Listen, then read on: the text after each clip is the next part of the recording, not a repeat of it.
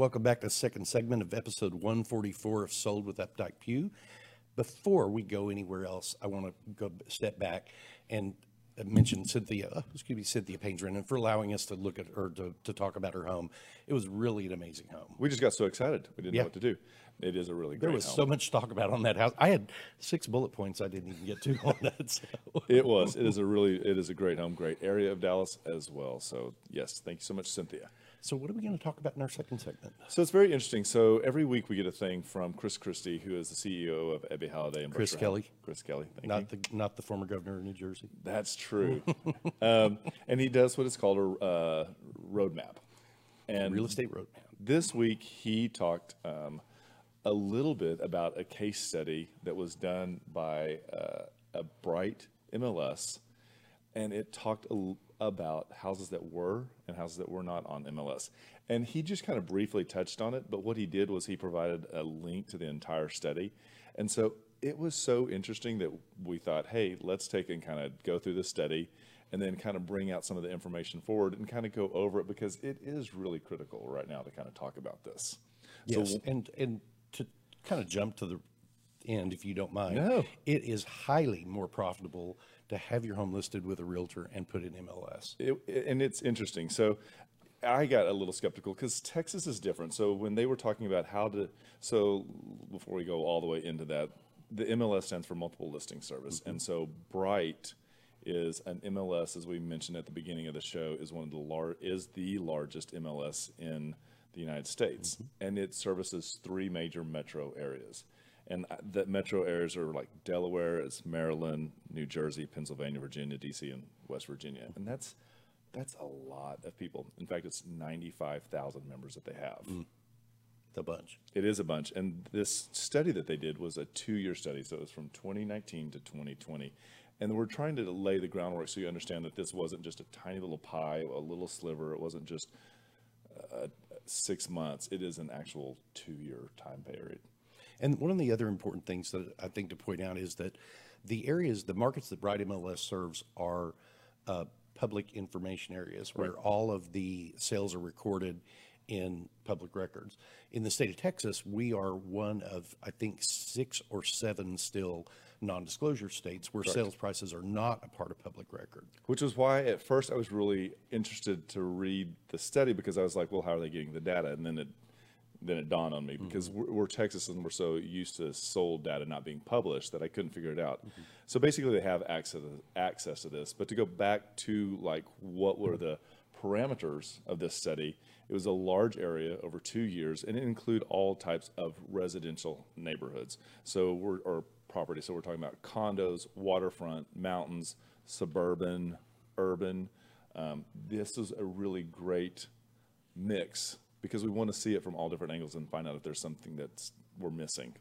And one of the things that they did that I thought really made a lot of sense was they they did filter some of the data out because they could this the parts of it can be such anomalies in sales, um, like new construction was filtered out, foreclosures were filtered out, um, odd square footages. Uh, they what they did was uh, took the outliers, uh, squid, square footage, lot size, price per square foot, and closed price, and they filtered one and a half percent on each end off of the study. Which is interesting because you and I do the same thing when we're pulling comps for our sellers. There are always those large outliers that somebody's going to pay more because they happen to live right next to their sister. Mm-hmm. And so they will pay absorbently more than any other buyer out there. Yeah, and there were 440,000 sales used in this study. Which I want to point out that's huge. That is huge. That is huge. and that's what you want to see is a large case study, not just 200 people that participated. Mm-hmm.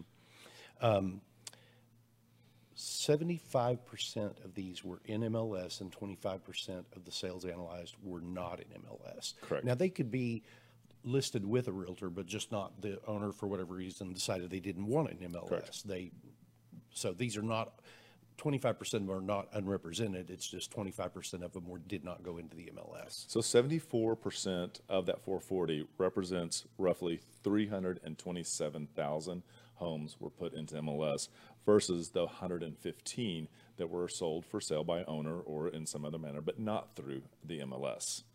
And that's where the data really begins to shift is because there was a performance difference of almost 17%, with that 17% representing a higher sales price than were the those that were listed or not listed with MLS. And so when we look at it from a median, that would be like us saying that if it went for MLS, it sold for 310, and if it didn't go in MLS and it was comparable, it would sell for 265,000. And that's a huge difference. Huge. I mean, when you're talking about that much money in, in a seller's pocket. It, and it really is because sellers are always thinking they're going to save on that money. But at the end of the day, as we'll kind of talk towards the end of the show, there's other factors that begin to play into that as well. Eh, When we also looked at the study, they broke it down just a little bit further as far as square footage, and this is where it really like got a little bit shaky. Is because if you think about a lot of for sale by owners, I really think that it's on the lower end of the size that tries to sell it. So homes that were between like 1,250 up to 1,700 square feet, the difference between being sold on MLS versus off MLS was almost 27%. Wow. Which is It's huge. that's Yeah. a, over a quarter of the sales price. Mm-hmm. A quarter. That is a lot of money.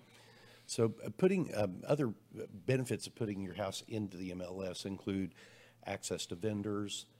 You broaden the scope of the pool of buyers that you get to expose your home to. 100%. Which always makes sense.